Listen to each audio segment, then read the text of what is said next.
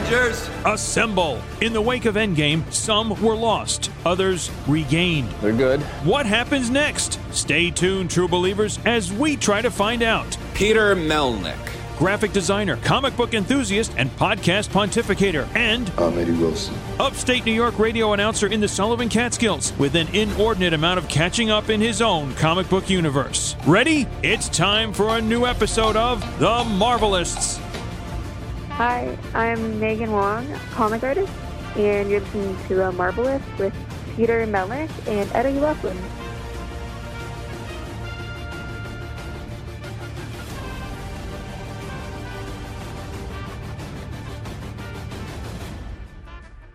Welcome, everyone, to the Marvelists, the Marvel Universe podcast. I'm Peter Melnickhausen, And I'm Eddie Wilson, what he said. And before we get into the usual rigmarole housing of today's episode, we want to tell you all at home how you can get a hold of us on them our social media housing. Tell him, Hausen. First off, go on Facebook at facebook.com slash, The Marvelists. That's it. go on Twitter and Instagram at, The Marvelists. and also individually on the social media platforms. I'm on Facebook at facebook.com slash Peter Melnick Podcaster. And then, of course, on Instagram and the Twitter machine at Peter Melnick. But remember, there is only one place in the whole wide, worldwide interwebs to find Mr. E. Wilson, and that is on Instagram at Eddie9193. And on top of that, listen to this show on a wide variety of streaming platforms: iTunes, TuneIn Radio, Stitcher Radio, Podbean, Spotify, etc., etc. We're on there. Listen, available for all iOS and Android devices.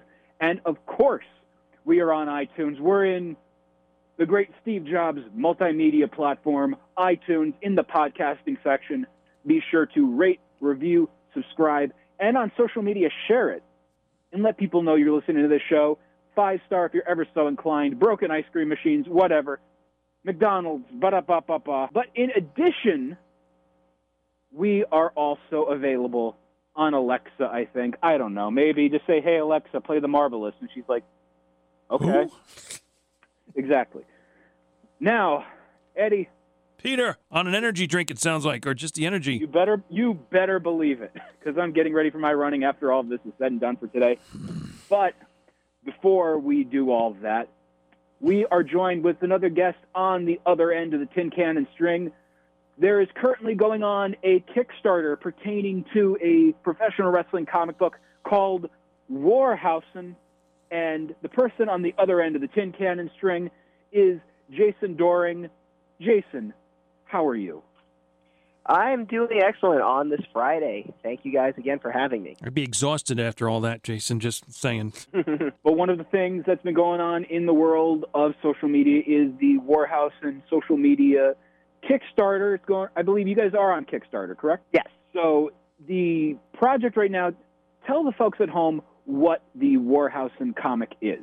The Warhausen comic is an officially licensed comic and endorsed comic of several of the most popular independent wrestlers in the United States today. Uh, first, there's Warhorse, the record-setting independent wrestling.tv champion. Uh, he has set the uh, record for the number of title defenses and length with the title. Uh, he's been a social media sensation for the last year. Uh, you know, just uh, taking names, ruling ass, as he loves to say. And No swearing. Uh, he's you know phenomenally talented guy, both uh, in the ring, on the microphone. Uh, you can see all of his incredible promo compilations on YouTube, on his Twitter page at JP Warhorse. Uh, right now, uh, due to the pandemic, he's moonlighting as Breeze Horse, a soft rock radio DJ on 102.5 WHRA Get out. and and uh, it's it, that's been a really awesome uh, series that he's done. Uh, he also has a new IWTV show uh, where he picks five of the top uh, matches from various independent promotions. Uh, next up, uh, who Peter referenced, is Danhausen, who's recently been appearing uh, for Ring of Honor. Uh, he describes himself as if Conan O'Brien was possessed by a demon, and he's really, really savvy about his character. It's it's something that really has honestly never been been seen before in pro wrestling. Uh, he has an awesome Patreon where he has a review show, a cooking show, uh, in addition to his his talents in the ring. Uh, fine, uh, third is Alley Cat, who you can see often, uh, most notably in Game Changer Wrestling. Uh, she is one of the very few female deathmatch wrestlers. Uh, you can see her against uh, independent, some of the toughest independent uh, talent out there, like Mance Warner, Nick Gage, and she's really uh, become one of the premier unsigned talents right now. Uh, finally, uh, from the core story, we have Mr. Impressive out on the West Coast. He's one half of the current SoCal Pro Wrestling Tag Team Champions. He is the foil to all of these other characters. He's a very Silver Age Batman style character with a little bit of a sinister undertone. Um, his secret identity, which I've been uh, allowed to disclose, is Jeff Resnick of Championship Wrestling from Hollywood. Uh, he's a mild mannered uh, color commentator for that promotion, which you can see on FITE TV, and uh, in one of the weirdest syndication schedules I've ever seen, but uh, you can catch it various places. And because we've smashed our stretch goal, we have uh, two, a backup story coming uh, featuring Dan the Dad, who is everyone's favorite dad on the independent scene. He loves to grill. Uh, he loves to have his coffee in the morning. He's a really, really fun character. Uh, also, making a quick uh, cameo in that backup story will be MV Young. Uh, this has just been confirmed the other day. Uh, the leader of the the Poli cult. Uh, you know, very all about posit- body positivity, free expression. Uh, I'm hoping as if this Kickstarter continues to succeed, uh, MV will have a much bigger spot in the sequel. So, how fresh is- do you think? Oh, I have, I have to ask, how fresh do you think Dan the Dad's New Balance are? Oh, they're awesome. Gotta love the high tops. I mean, as someone who has plantar fasciitis and uh, and flat feet, uh, I respect the high tops quite a bit. One word there orthotics. Yep, orthotics. Thank you. My wife's a Had foot doctor. Yeah, had those for a very long time hmm as a kid. Um, but yeah, so it's it's it's it's going really well. Um, I said we're at 192 percent funded. We're really trying to make this really special. It's a loving homage to the larger in life aspects of wrestling. Uh, the, there's definitely a Zucker Abrahams Zucker influence, uh, Naked Gun, Airplane, uh, you know, newer stuff like MacGruber. Um, you know, Warhorse is the central star of the show, but uh, Danhausen, Alley, Mr. Impressive all have really significant supporting roles, and uh, it's it's going to be something that's really true to their characters and is a nice way for them uh, to keep their name out there beyond what they're already doing. As uh, unfortunately, they're they're not able to wrestle right now. And one of the things that's been very interesting in regards to all of this is the involvement of all these characters in a comic book. And one of the things about comic books that has the connection with pro wrestling is the over the top characters, the over the top personalities, and just the action in general. You know, because many people, including myself, go on saying that comic books and pro wrestling are pretty much synonymous with each other. How do you feel the Marvel fans, like such as myself, how do you feel this series would appeal to them? I think it, it definitely appeals to a facet uh, of the of Marvel fans. Uh, I think on the Kickstarter, the the series I most directly equated to is Gwenpool, where you can always expect the most ludicrous thing possible to happen. Um, there's definitely I call it more more Gwenpool than Deadpool, although I'd say there's a little bit of influence there in both because Gwenpool is a little bit more lighthearted. It doesn't quite take everything as seriously. There's a little bit it's not quite fourth wall breaking, but there's definitely you know people realize you know we're we're having a lot of fun with this as opposed to Deadpool, which can kind of go all over the spectrum.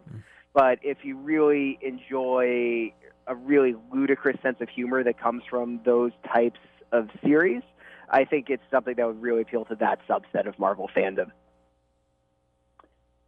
Eddie?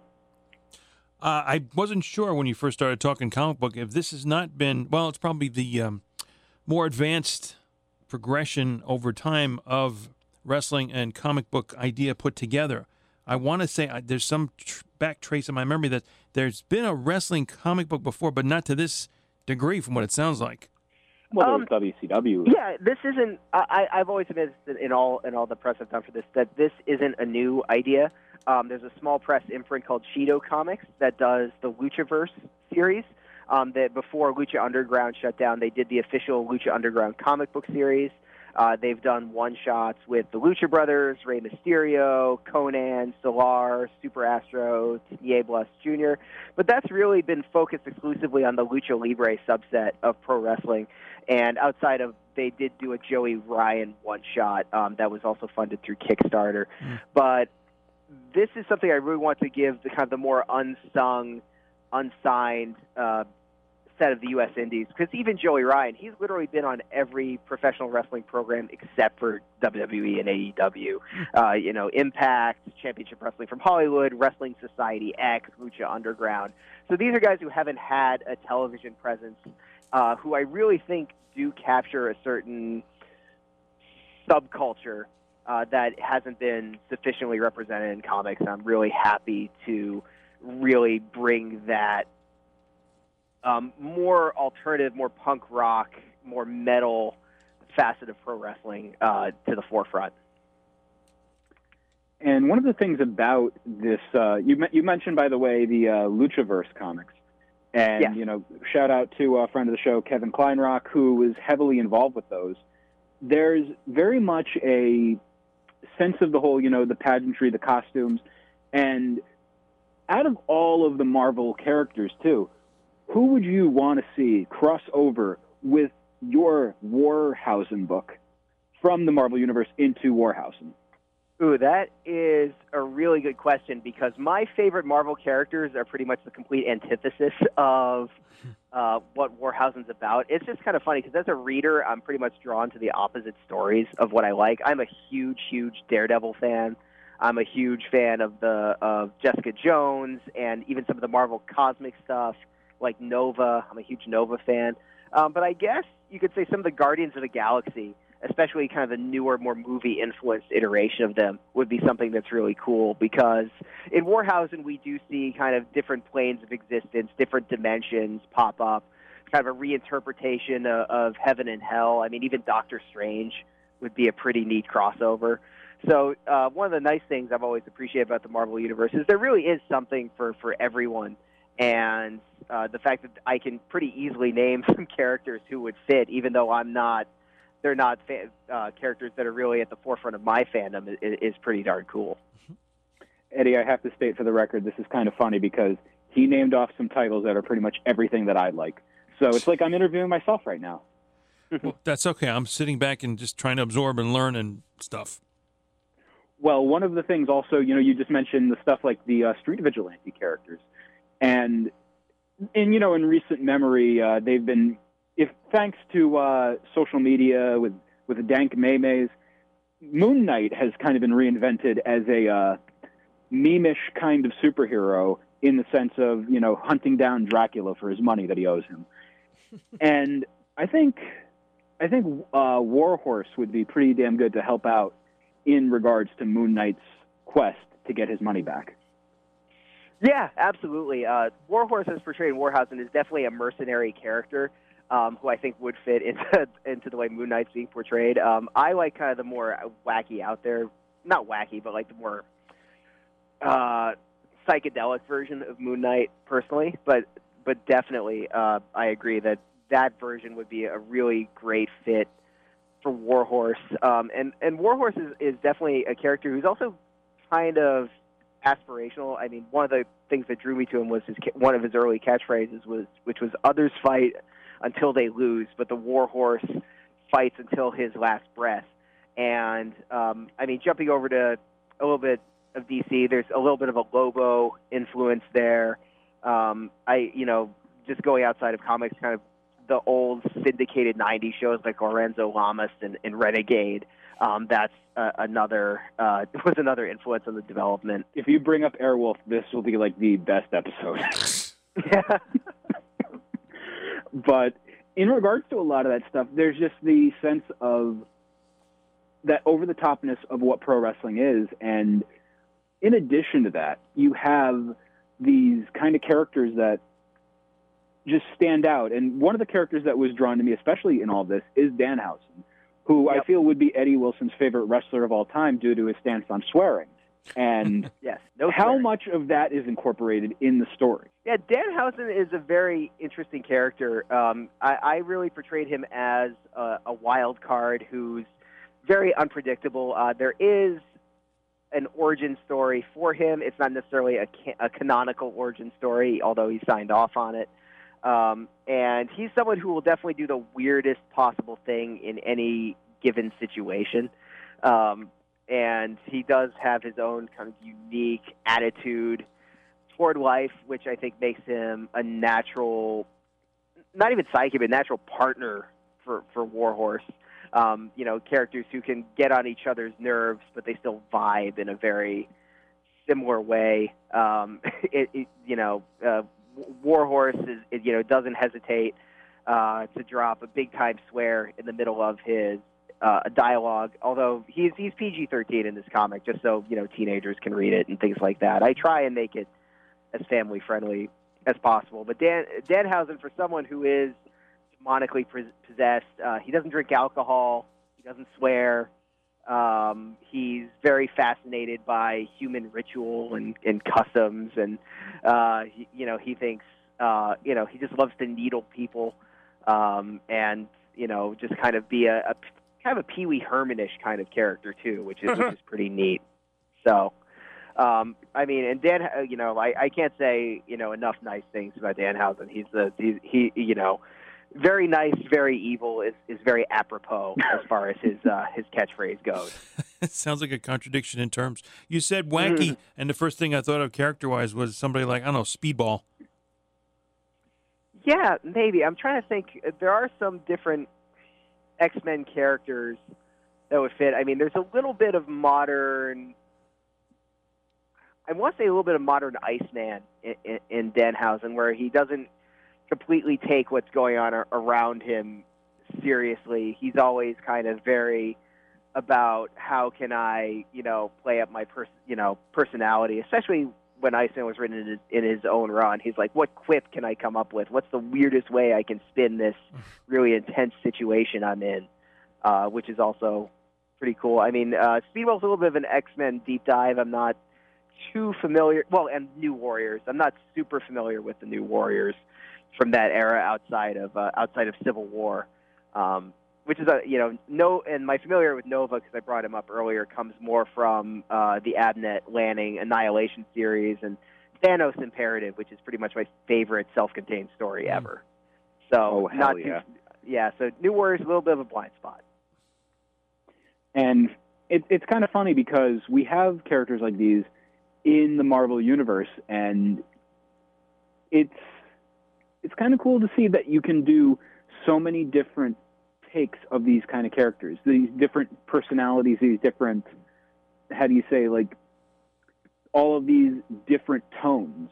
And that's again one of the things about pro wrestling that is kind of cool to see because you can have a super serious wrestler like a Daniel Bryan, or you can have a complete goof like a you know the woo woo guy Zack Ryder, and it all meshes together. And you know you mentioned storylines like Annihilation. I, Annihilation is in the same world where a character like Deadpool exists, where a character like Doop exists, and at one point you're just like again it's like with the movies and stuff where at one point when the netflix series were considered canon in the marvel cinematic universe i, I made a comment to uh, one of the actors from daredevil. This is the same universe where something super serious like jessica jones or daredevil exists and then on the other end of the planet or in the other end of the galaxy you have rocket raccoon talking to groot Yep. so it's kind of cool seeing that meshing of everything. Right, and one of the Danhausen exists in the same world as New Jack. Think about that Yes. for a second. Absolutely. And one of the reasons I wanted to really lead with these characters is I think they're really stretching the boundary of what professional wrestling could be. Um, because I think there's certain people who have, you know, who I won't, you know, call out, who have very narrow perceptions of what pro wrestling can be, either on, you know, the sports entertainment spectrum or on the more serious uh, Ring of Honor, New Japan, uh, pro wrestling spectrum, which even um, you know has stuff like you know DDT pro wrestling in Japan um, and Chikara in the U.S. and which has always been very comic book influenced, thanks to Mike Quackenbush. And you know, we're seeing just kind of a really neat expansion of of what it's capable of, and I really want to celebrate that. I mean, we're even seeing it with you know characters again like Dan the Dad and MV Young, who are characters who haven't really been done before. And the fact that we're seeing this level of originality in 2020 uh, from a sport that's existed since you know, God knows, really the 1920s. If you really want to go that far back, mm. it, it's pretty incredible. One of the things in regards to the Kickstarter is the independent. It's like it's the whole aspect of getting to that goal, and you guys attained that goal very easily. What are yeah. some of like the tips that you would give to somebody out there who wants to do a Kickstarter and wants to get their product coming to fruition? Yeah, so this is a very unique project because it's the reason I, I feel it's had this immediate success is twofold. One, I think uh, the Warhausen fan base, Warhorse, Danhausen, uh, Alley Cat, um, you know, even Mr. Impressive on the West Coast, Dan the Dad, MV Young, is they have an incredibly devoted, dedicated fan base who is just absolutely in love with everything they do. And I am extremely grateful to them uh, for letting me use their characters. I mean, they're really doing me a favor, helping me get uh, my name out there by using these characters who have built such a grassroots fan base. Um, and it, it's I I'm really happy that they're they were happy with the story. Um, on the other end is is hire phenomenal talent.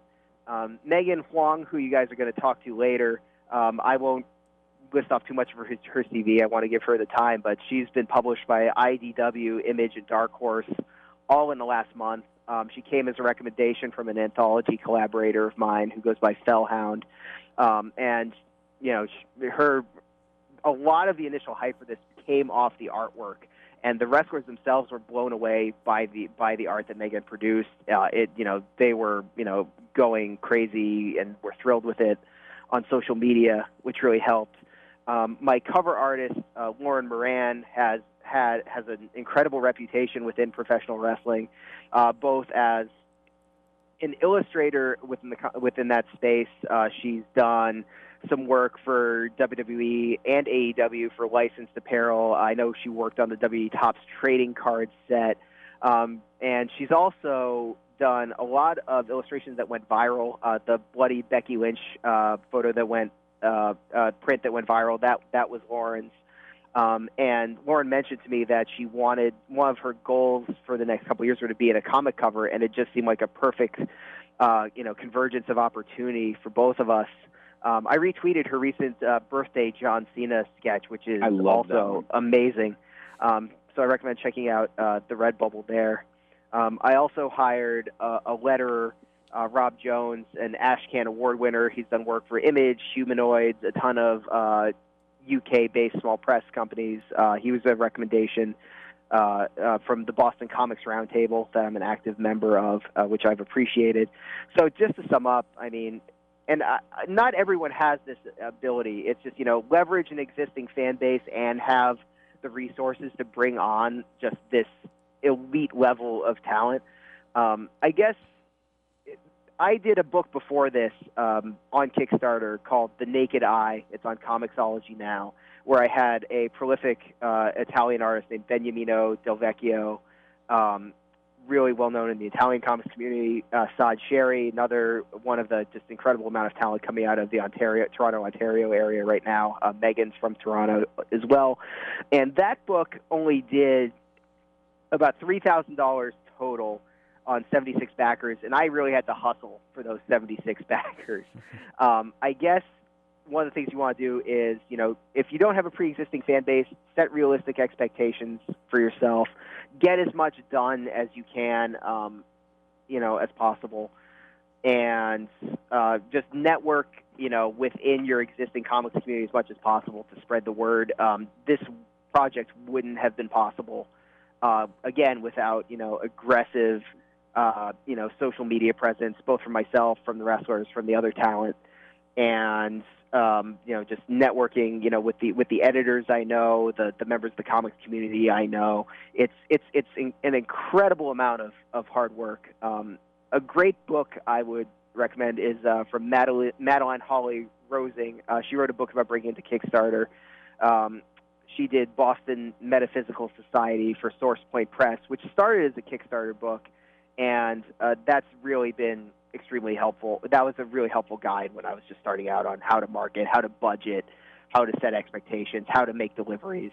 So, um, yeah, Madeline was a was a super huge help to me as well.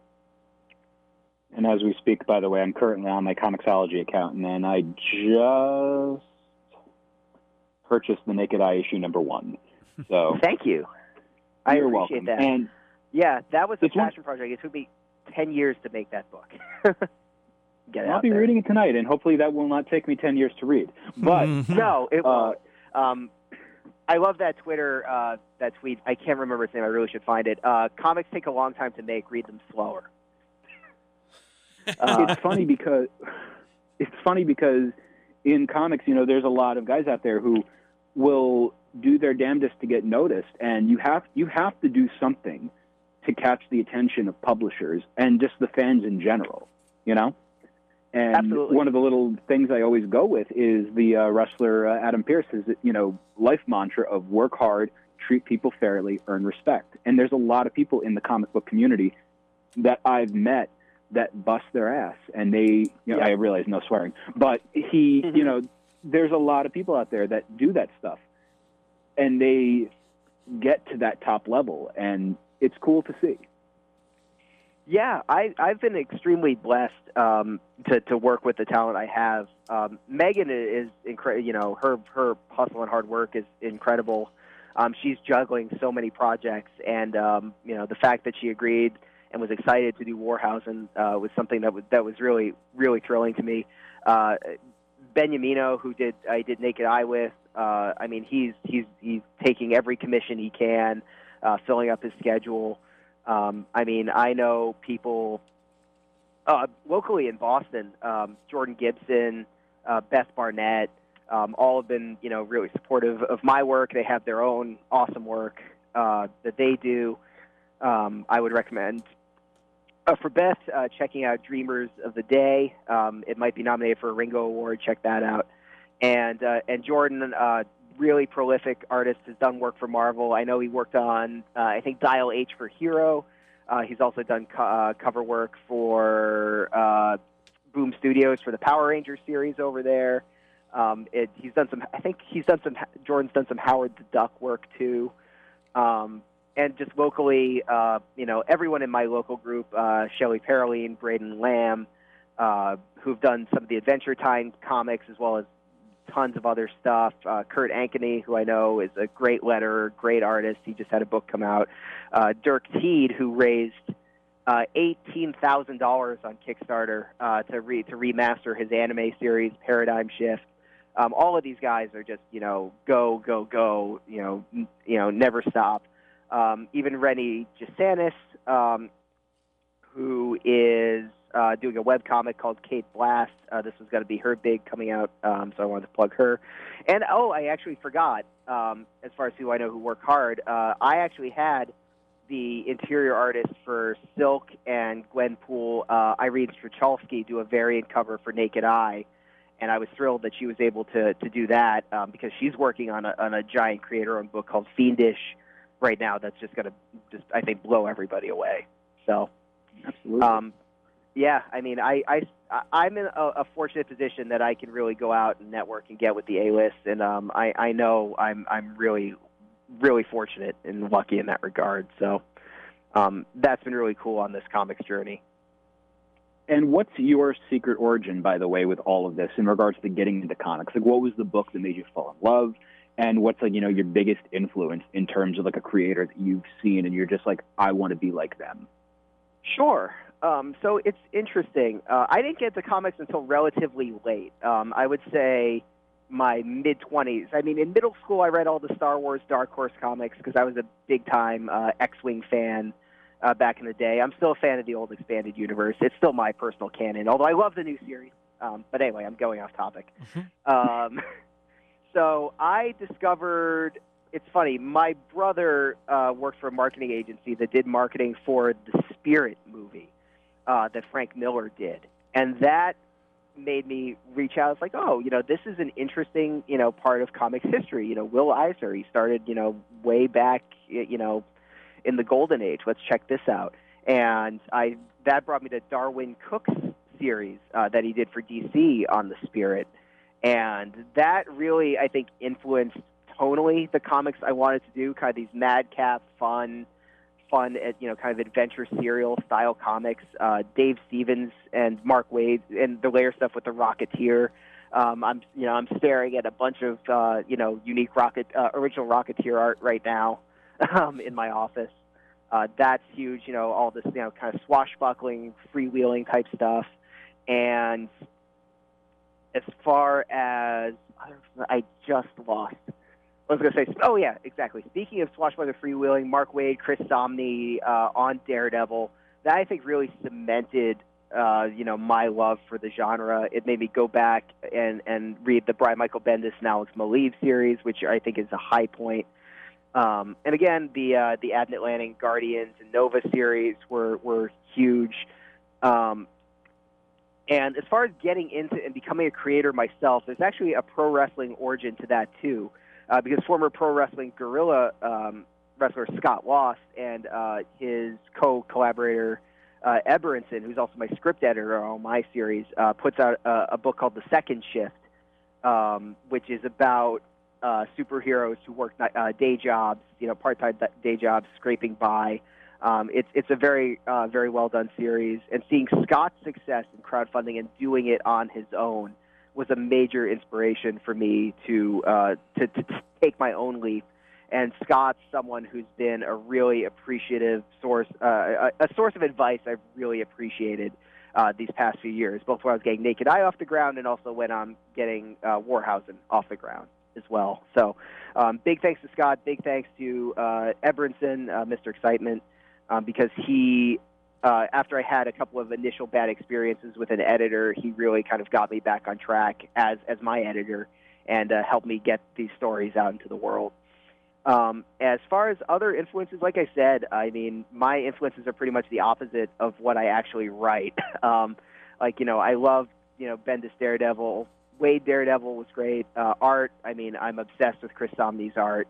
Um, someone who I'm really enjoying a lot recently is, uh, I, I'm probably going to get his name wrong, is uh, Jeff Lemire uh, on Moon Knight, on uh, his image series Ascender, and as well as I know he did something else that was really great um, for Marvel, but I'm blanking. But uh, yeah, so Jeff Lemire is someone I've really been reading uh, a lot of. Um, I just finished Y: The Last Man from Brian K. Vaughan, uh, which is really cool. Uh, really fully realized world, which I thought was really awesome currently, um, one of the pieces that I thought was really good as far as current Marvel was the Old Man Quill from Ethan Sacks and uh, Robert Gill, who uh, who lives locally to me. I think that's one of the best, most underrated series Marvel's put out.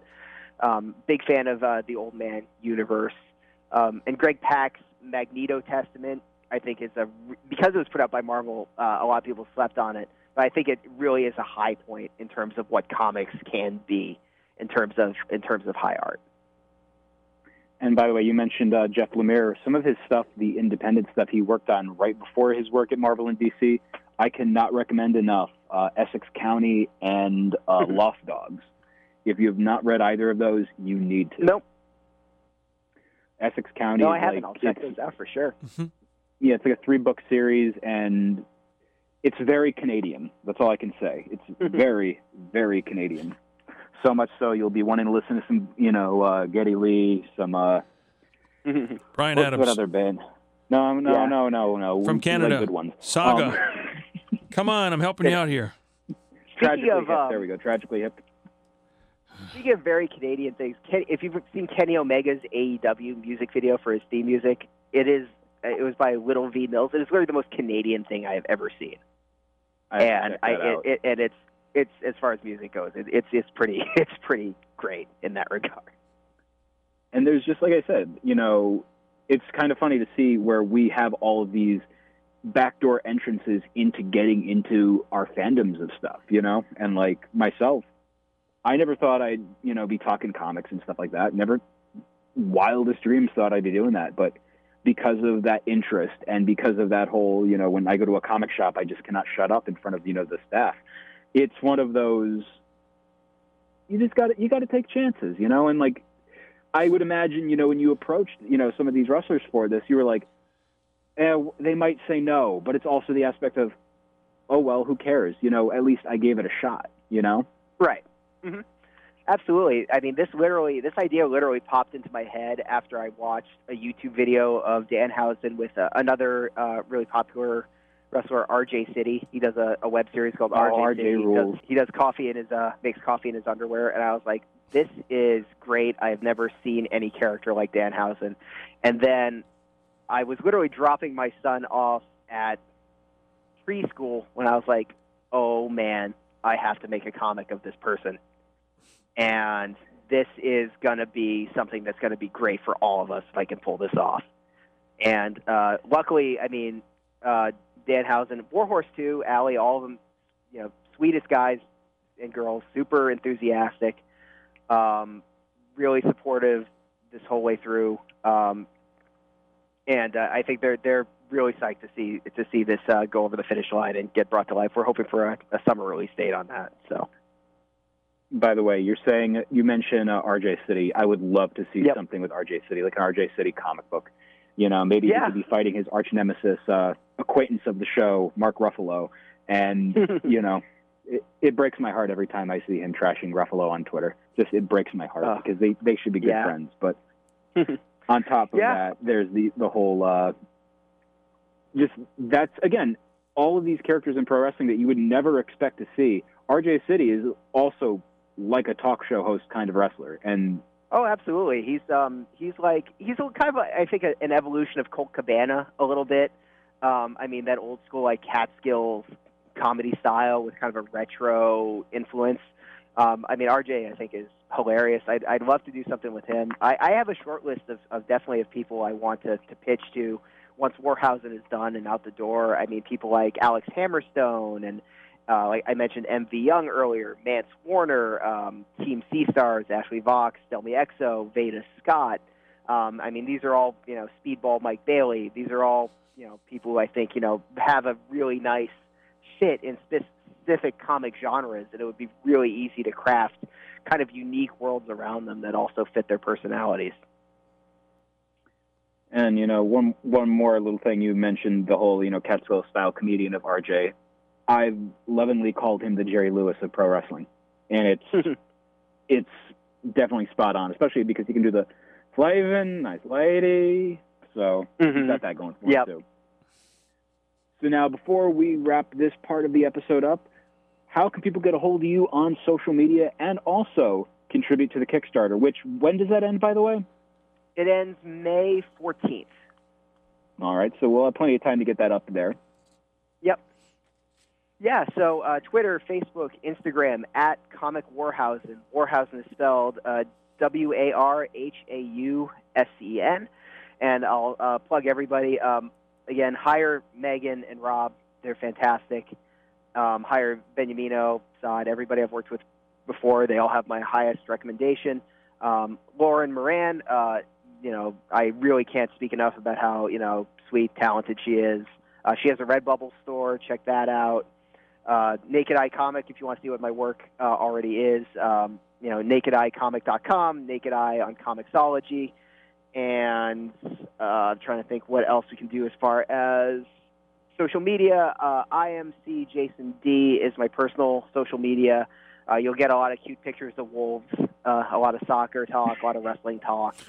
Um, you know, environment. I'm, I'm a bit of an environmentalist, so anything about you know preservation, things like that. So if you just want to hear about Warhausen, at Comic Warhausen, and I believe. Oh, and um, yeah, I believe that is it. Um, if you want to support the wrestlers, uh, now that I remember, uh, Warhorse, Allie Katch have PWT stores, Pro Wrestling Tees. Danhausen has an incredibly popular Patreon. Um, Allie also has a big cartel. Dan the Dad has a big cartel. Uh, I'm trying to think of what else they all have. Um, just search them. I mean, they have a ton of you know really cool merchandise. They're some of the most creative people I've met.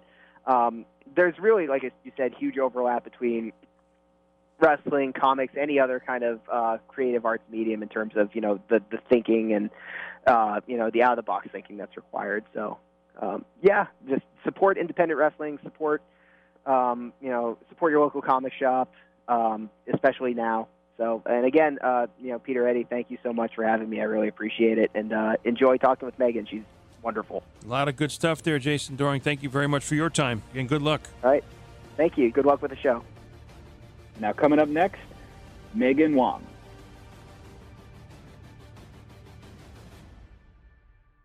Megan, good afternoon. Hey, how are you guys doing? Good to talk to you, Pretty Megan. good. Thanks. Now, what is your involvement with the Warhausen comic book? I'm the artist, uh, uh, the interior artist and variant cover artist on the on the comic. Yeah. Um, so I do everything from the pencils, well, I call them roughs, and then all the way up to the colors, uh, and then everything except for the letters, basically. When, when you just mentioned the colors and whatnot, what is your favorite part about doing the colors? Um, uh, I think when I get to the point where I can really flesh out the lighting, uh, it brings the, the the art to life, and which is like the final step. But but I think it's my favorite uh, part to like actually see it all come together in, on the page. Do you do uh, digital or physical color? Oh, uh, digital for sure. Like I've been doing that since um, since college, I think. So it's been for a while, and I, I haven't really learned any other way. So if like the internet ceased to exist, or like um, computers ceased to have power, then I'd be in trouble. And we were told by Jason you got like a lot of your work published. I saw, you know, you're doing you've done stuff with uh, Dark Horse, and I believe uh, Mhm. DC as well, or no, IDW. Sorry, IDW. Yeah, I wish DC, but um, IDW. I did like a backup for the comic Jennika, which is I think a sh- like her own mini series. Um, uh, she's like a the fifth member of the Turtles, uh, and uh, for Dark Horse, I did my first like full graphic novel, which I did everything down to the colors again, um, with um, Dark Horse head Mike Richardson. So that's pretty cool uh, as a writer. And you know, with the Dark Horse thing, what is it like being able to say that you've done something for a company like that? You know, especially like how long have you been into your career so far? um, I don't know. I feel like I'm still really new, but um, I think I'm like making like really quick progress. Not to like like toot my own horn or something, but uh, but I, I think I'm like actually I I'm just gotten lucky a lot and. Um, I've been making like really great connections with really great people, and everyone's been so friendly and helpful and like supportive. Um, and to work with Dark Horse was like really sudden because it like happened on my birthday when they reached out, and um, which was a great birthday surprise. Yeah. And Oh yeah. yeah. um, so like it was really cool just to kind of like have that happen just suddenly and and get to work with a publisher I'd been trying to like get into for a while for sure.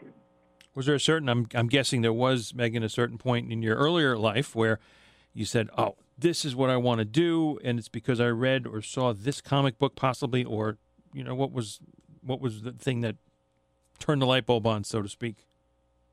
Um, I knew I wanted to get into art. I didn't know what art I wanted to do. There's so much like like a lot of people will confuse animation and illustration. They're like, "Oh, so you're in animation," which is completely different. Mm. Um, and like I had that same confusion at the beginning, where I was like, graphic design, illustration, animation, same thing.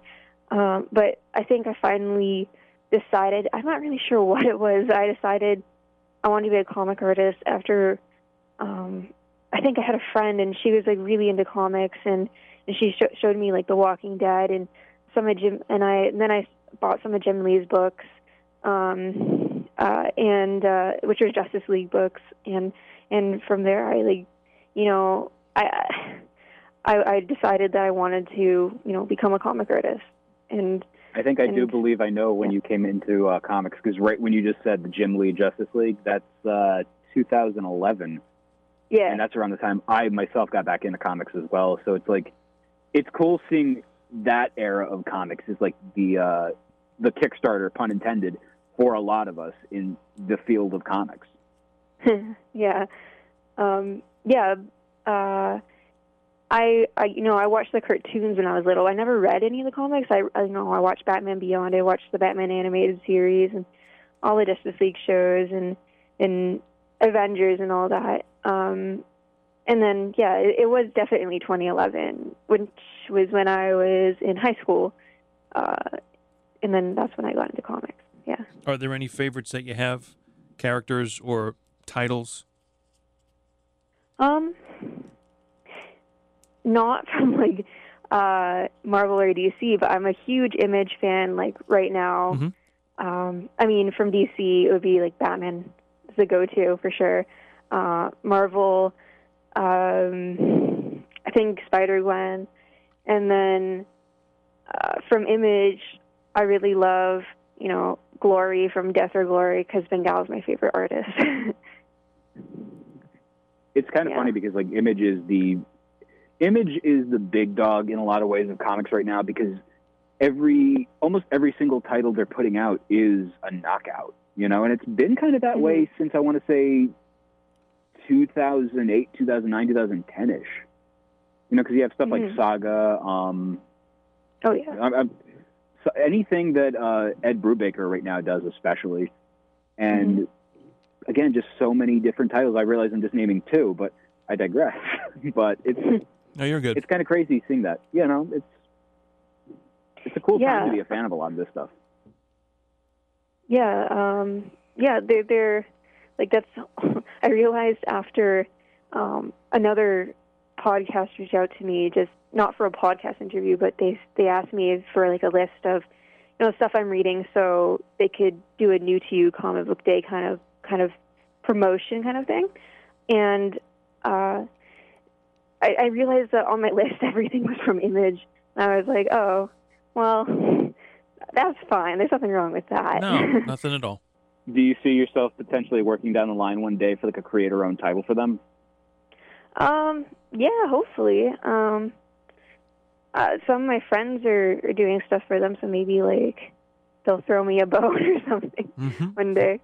Um, but yeah, I have a uh, few things with Dark Horse, which I'm pretty um, happy with. In the meantime, though, while while the image thing comes later, yeah. And in regards to the uh, Warhausen comic, how did this Mhm. come about? Um, well, a mutual kind of friend of ours, of Jason's and mine, um, she couldn't do it, so she reached out to me and she was like, "Hey, do you have time to do this book?" And I said yes. and so from there, we kind of just, you know, discussed what it would be about and like uh, what my role would be, um, based on like like how, the indie rates like he could offer and everything and and like I think it worked out pretty well. Um, it was a like a really great team and a really great like setup that we that we have. I think. And with all of this, did you end up? Were you a fan beforehand of this kind of stuff, like the pro wrestling stuff, or did you, you know, just come in blind and you're like, well, I'll learn what it is eventually, you know, like as we're doing this. Um, uh, my I saw my sister watching it and I thought that was weird um, because like none of us in in, in my in my house before um, uh, watched pro wrestling. So the only pro wrestling I knew of was like The Rock, but because of like Jumanji and stuff. Uh, uh, so I I have learned uh, I think quite a bit um about pro wrestling and, and indie wrestling from from working on this and some wrestling moves too since I have to draw them. so it's it's been you know interesting to see a whole new whole new world. Not to quote like Ariel, I think, but yeah. I was thinking the same thing. oh my god. And one one of those things about all this is you end up discovering, you know, like you know we just said, you know, discovering new things through all of this. And out of all of them, who is your favorite to do the art of? You know, draw. Um, I think I haven't really gotten past the roughs except for like the four Kickstarter pages. I just finished the roughs like two nights ago.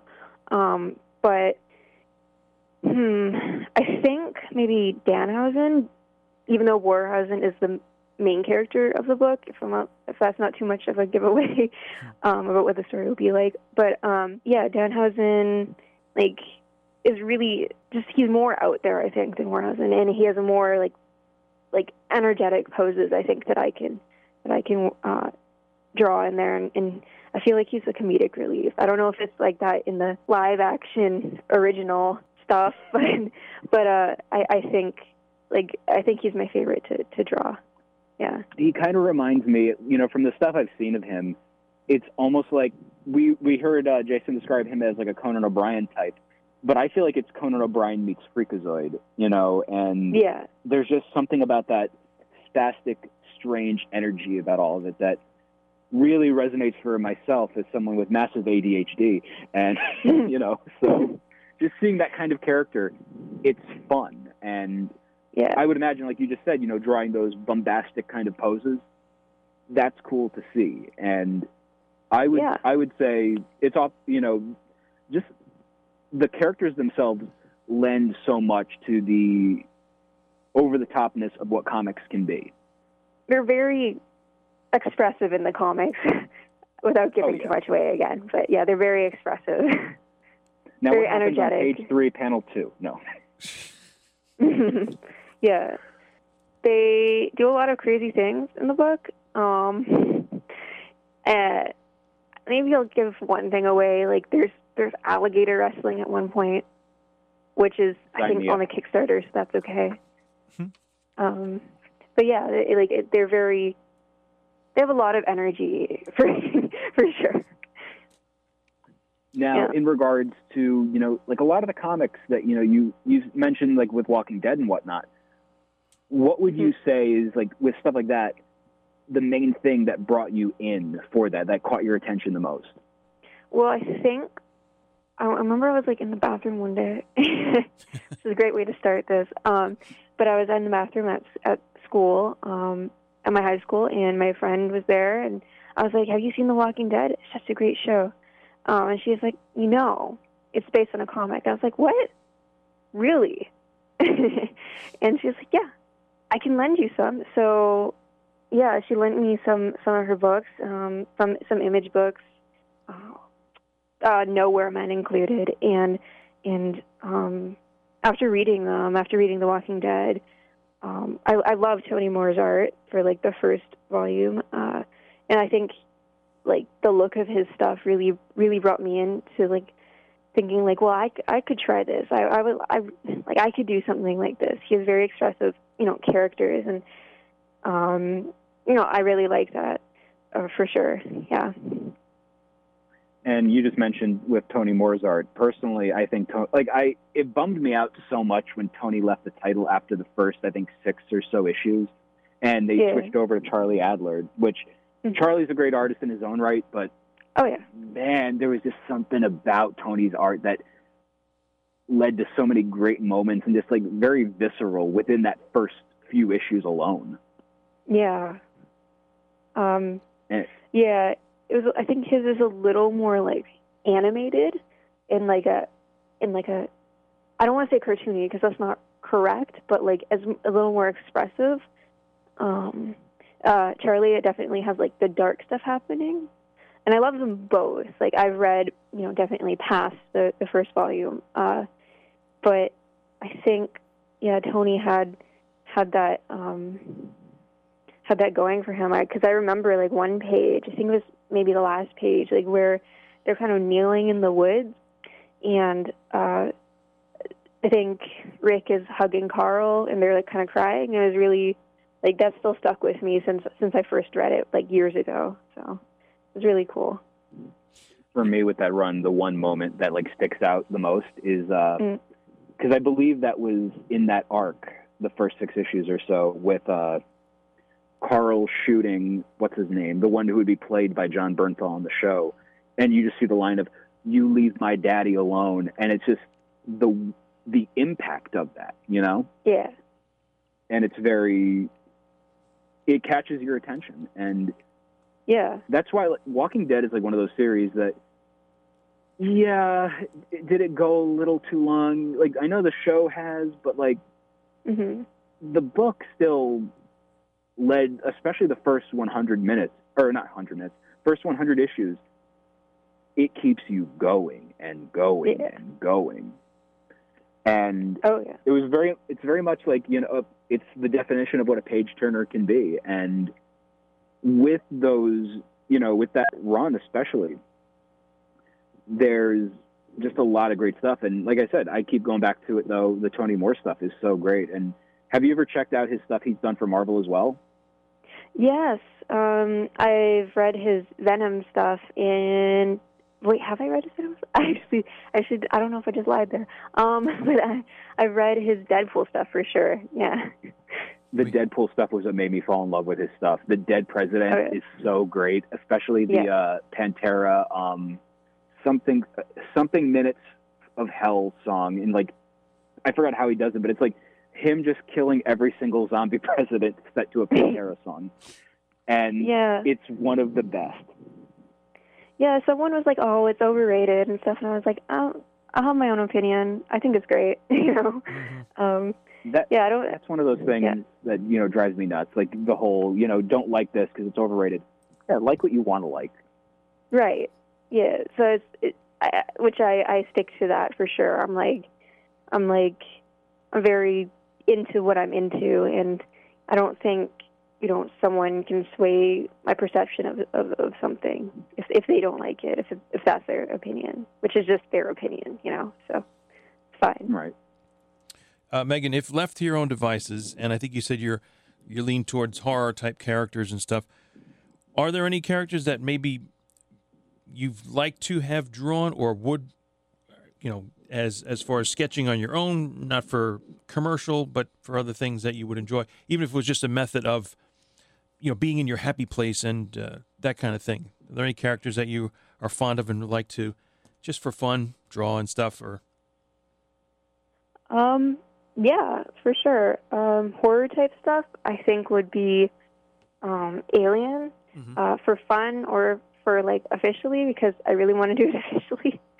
Um, since I've been doing so much for Dark Horse, I'm I'm hoping that they'll like they they'll give in and be be like, okay, okay, do one variant cover, one, and I'll be like, that's good enough, you know. yeah, Um, yeah, but I love like Alien. I love Ellen Ripley. I love Sigourney Weaver. She's my absolute favorite. So um, to draw any any alien type stuff would be great, even if it's just an egg, just one slimy egg, that's good. Even the- just an egg. just one egg. on the topic of Alien, on the topic of Alien, have you uh, ever checked out the Walt Simonson uh, adaptation of it? I don't believe so. No.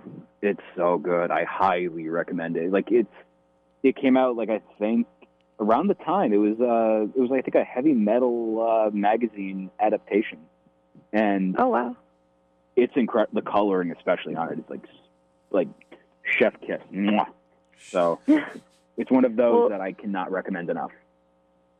Very cool. I actually got a few books from Dark Horse just free of charge. Like it was really nice of them, but they they knew um I loved Alien, so they sent me like um Johnnie Christmas's run. They sent me the I don't know how to say this word omnibus. I think I got that right. Yeah. Um Yeah.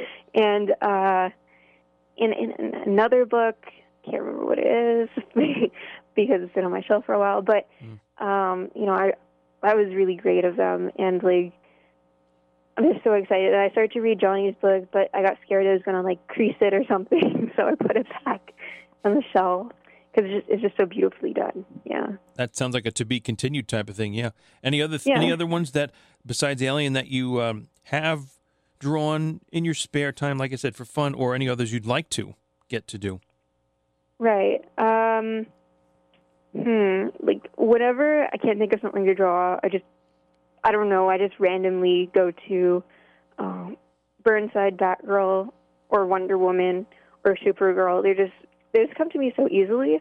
Um, like, but that's usually if I'm under pressure to draw something, you know. Um, stuff I want to draw is like I think more Witcher fan art because I really got into the game. I didn't like it at first, but I did get into it, and um, now like I'm judging the characters, even though I'm not even playing the game. But right now, um, like that's how into it I am. So uh, I think getting to draw Witcher stuff or um, more Star Wars stuff. I love Star Wars too. Like that would be that would be fun for me, and that's what I like to do, kind of in my free time as well. Just kind of, um, it's it's relaxing to just do do fan art in my free time. Mhm. Yeah. So yeah. And in regards to fan art, did you partake in the? Because it's been you know going around virally on social media in the past couple of weeks. The uh, Mm. six characters that you know are requested of you to do fan art of. It's a little block. Yeah. thing. Um, yeah, I'm gonna. I'm doing it. Um, I did my first six. Just I posted the last one yesterday, and uh, I'll be posting them all together because I've been posting them single in singles um, right now. So like the first one was like, uh, I can't remember. Oh well. Um, I know I did Pennywise, uh, Tracer from Overwatch, uh, and Harley Quinn was my first one. Yeah. Um, Nice. yeah, so I'm doing six, and then I'm going to do another six of less popular characters. Yeah, just to kind of give them a spotlight too. Yeah. And it's cool to see that element of the uh, the fan community where you know we can all see these characters get done in all these you know variety of ways, and I, I'm excited to see what the future holds with the next couple of trends on social media with the art community. You know, because it leads Mhm. it lends us the ability to see some cool stuff. Right. Yeah, for sure. Like uh, I think there was like draw this in your style, and then Inktober and all that. Not in that order, but like those those are really cool events. Uh, I like to see my my friends do because they don't usually take part in challenges, but I really love seeing like what what people produce uh, for sure. Eddie? You mentioned Pennywise, Megan. Is there um, a preference to either version of, of it? And I'm assuming you've seen both. Yeah. Yeah. Um, I watched the first sorry, uh the first new movie and then I watched the um mini series. Um I know the min- mini series is a little older, but Mhm. uh Pennywise with like that voice is kind of like awkward for me. and uh yeah, and then it chapter 2 got a little weird, but I still liked it. Um I, I was so excited to see it. I'm a big fan of this uh, of Stephen King. So Yeah, I'm a, I'm a cool. fan. I'm a fan also. I'm not an not an Uber fan, and I got several books to catch up on, and of, Mhm. and catch up to that version of it as well uh, on video anyway, or DVD I should say. But um, that that current Pennywise character definitely a, a bit more cranked up than than the Tim Curry one. yeah, Yeah. yeah. Uh, Bill Skarsgård did a really good job.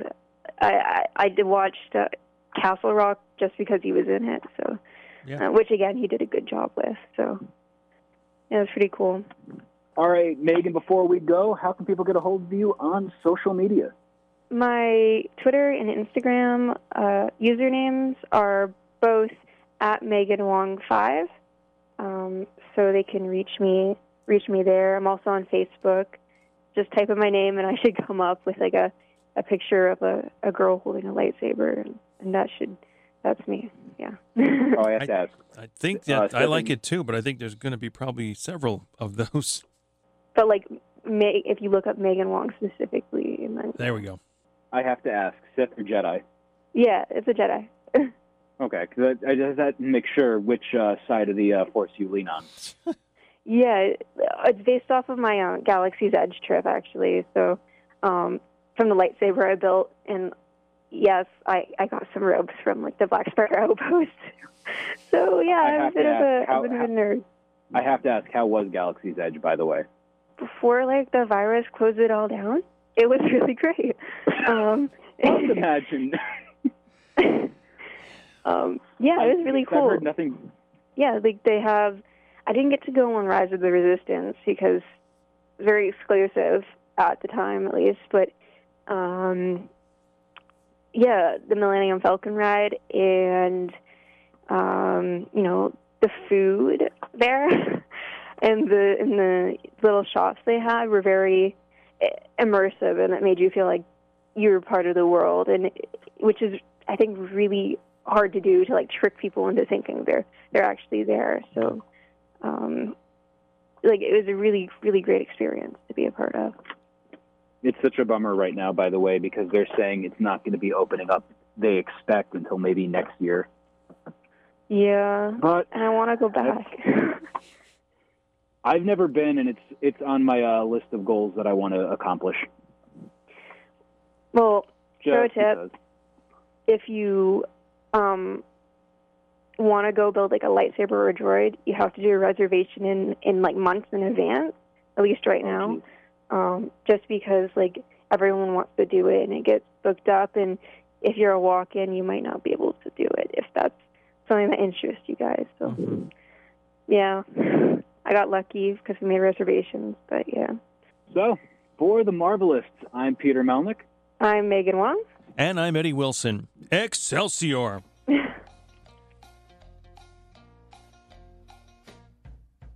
Obsessed with Marvel. Part one in this two part episode. Jason Doring is still with us. Thank you again. 2040, that's 2040, is the question number, which reads Who was Michael Badilino? Was he Vengeance, Snowbird, Deathwatch, or Blackout? This sounds familiar. Who was Michael Balladine, Bat- Badilino? Vengeance, Easy Snowblind. Shh. Don't interrupt your elder. Vengeance, Snowblind, Deathwatch, or Blackout? I think it was Mr. and Mrs. Badilino's child. Correct, but it's not one of the answers to choose Ding, from. ding, ding, Oh, ding, did- ding. This is a really deep cut. Uh, I mean, I can guess Yeah. blackout. It's deep if you're not too familiar with the uh, Danny Ketch Ghost Rider, if I'm not mistaken. No, I'm not a Ghost Rider guy, Aha. unfortunately. Okay, Peter, would you like a? I barely, I barely remember, and I'm going to have to go with Blackout as well. You go right ahead. I'm going to choose. Uh, that's D. I'm going with letter A as vengeance. That is the correct answer.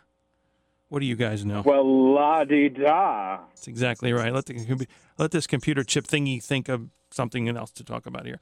All right, one thousand eight hundred seventeen. All right, it's a uh, lengthy one because it's got a story to go along with it. Oh. Oh, I'm wrong. It's the one above it. Oh, okay, God. 1817. That's the question number. What was the name of Bruce Banner's college girlfriend in The Incredible Hulk number 226, which is out in 1978? Okay, Betty, April, Sally, or Jenny? Bruce Banner's college girlfriend in The Incredible Hulk 226. And of course, I assume somebody minor because I did read this in the day. Betty, April, Sally, Jenny. It could be Jenny, and I think I, the reason they throw Jenny in there is what is the name of this cousin? Well, Jennifer, but that, that was a lot later. All right, for the sake of having a different answer, I'll go see Sally. You're going to go Um, Sally. Okay. Yeah, it'll- I it's, am it's too. got to be alliteration. It's got to be. Alliteration. You're going to Sally. Okay. And Peter's now moving to Sally. Okay. All right, well, I'll do Jenny then. It's one Betty, because it's not Betty, obviously. I'll It's take the one you don't take. That's what it's coming Yeah. down to. I, I think it's Uh, not Betty. I do? That was just a plant uh, kind of thing. I think Betty's just, uh, well, we knew there was a Betty, but it's not his college girlfriend, I don't think. Um, I'll go to Sally. C. That is the correct answer. Holy crud. I didn't know that on purpose. One more because we're two for two. We got to break this streak. All right, 1876. What a year it was. It's 100 years before a bicentennial. 1876 says, In which war did the Punisher serve? Okay, I think we got this. The First Gulf War, World War II, Vietnam or Korea? John, while that's playing, or while Eddie reads the question, please play some Creedence Clearwater Revival over that, just you know, to make myself laugh. Like what? like what Uh, CCR? for- fortunate, fortunate son. Fortunate Son. Okay, fine. In which war did the Punisher serve? First Gulf War, World War II, Vietnam, or Korea? The original one was definitely Vietnam. I'm sure Yeah. they've changed it since then to keep up with the times, but it was definitely Vietnam. at first. Ooh, you know, I never thought that they would do that. Change the the war that the Punisher would have. Yeah, Eddie, we did have an episode where we talked about that. Yeah, about changing. Mm, I am, did. I'm inclined to go with They- Vietnam myself. But So was Nixon. so, let me make one thing perfectly clear: I am not a president. what do you say, Peter? Now. Mm-hmm. I say Vietnam. Letter C. Thank goodness it's correct. I think we should quit while we're ahead and be three for three. Thank you. End part one. Hmm. Obsessed with Marvel, part two of the same episode with our guest, Megan Huang. Thank you, Megan, for sticking around. No problem. Question number 471 goes like this Who was not a member of the original Enforcers? Okay. Was it Man Mountain Marko, the Ox, Fancy Dan, or Montana? First one. Not, you're Because I hate the enforcers. They're so boring. Oh no, I haven't Just- read any Enforcer just- stuff, so I'm gonna say Fancy Dan because that sounds fun. Okay, so again, who was not a member of the original Enforcers? Was it Man Mountain Marko, the Ox, Fancy Dan, or Montana? I mean, I kind of recognize all the names myself, and I think were there four altogether that were in the Enforcers? Do we remember this much? I think there was. I think there was three because it's what's his name? Big Montana, the Arby's sandwich, I guess. Um, what else? Um, Fancy Dan because he has that stupid whip, or the bo- you know, the lasso. Okay, And uh, what was the other one? the Ox, and the one you said was Man Mountain yeah, the- Marko. the- yeah, the big boy. The ox is the big boy. Yeah, so you're thinking we're between Man Mountain Marko and Fancy Dan as being choices. So, um, Mhm. I don't know. I I would pick D, but that means we're we're all over the place here. So I'm just going to throw in it because I got the book. I'm going to throw one down at D. No, it's not D. The answer is Man Mountain Marko. Peter is the winner. Who'd have thought? Mm-hmm. Oh All right. well, that's okay. All right. On, But I guess they had other Um, uh, versions, I suppose.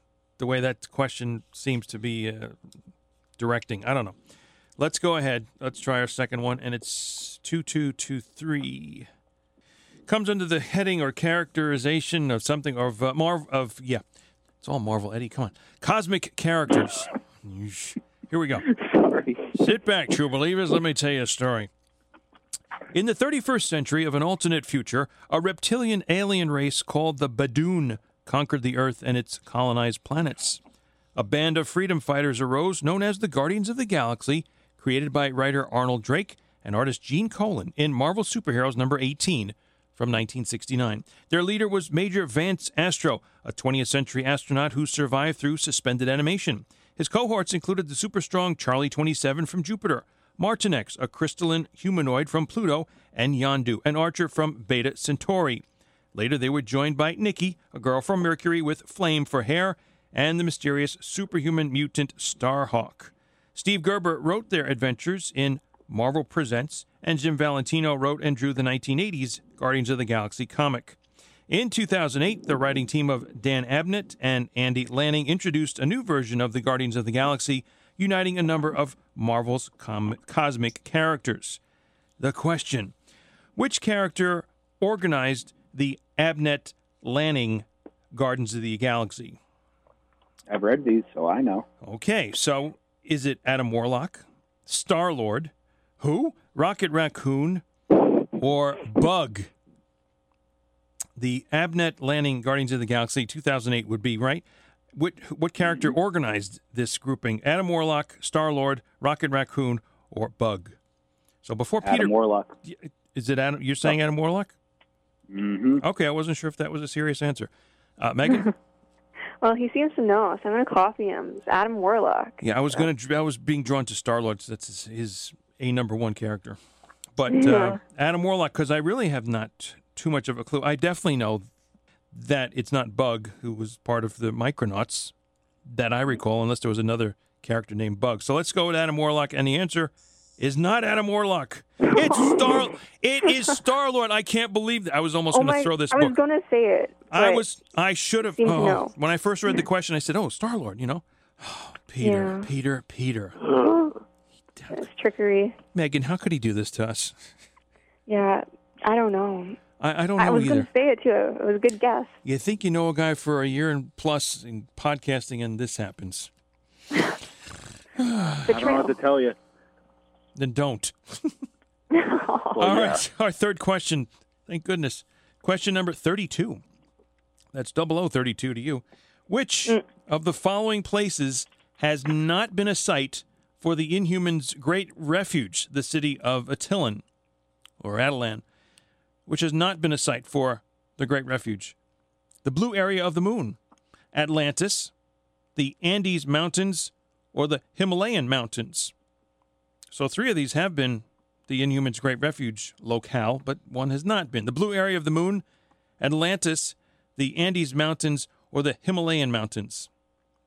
I'm ruling out the Uh, blue area of the moon for sure. I think that was the first place that they yeah, had. S- I saw the like part of the first episode of Inhumans the other day. Oh, so oh, mhm. I'm sorry I to saw hear them that. on the moon. I'm sorry to hear that. Ah, yeah. It was all right. Come on. Eddie Well, Wilson, mo- the one who thought Fantastic Four uh, 2015 was an okay movie. I told you my three Mm. points about it was so bad, but anyway. Yeah. All right, so it when was. Yeah. Yeah. Yeah. Some of, either it was in the mountains or Atlantis. Were they breathing underwater? I don't know. Were they, it, you know, does that rule it out? I don't know. I- I think Atlantis was like a false one. You think Atlantis is the answer here, Yeah. Peter? It was like the wrong one. Yeah. Mm-hmm. Yeah, I think that's a that is false. Yeah. All right, let's try it. Let's try Atlantis for lack of further thinking on it. No, it's not Atlantis. It's the Andes Mountains. Was not one of their great refuge Oh. places. And if we weren't done then, we're done now. Thank you. Yeah.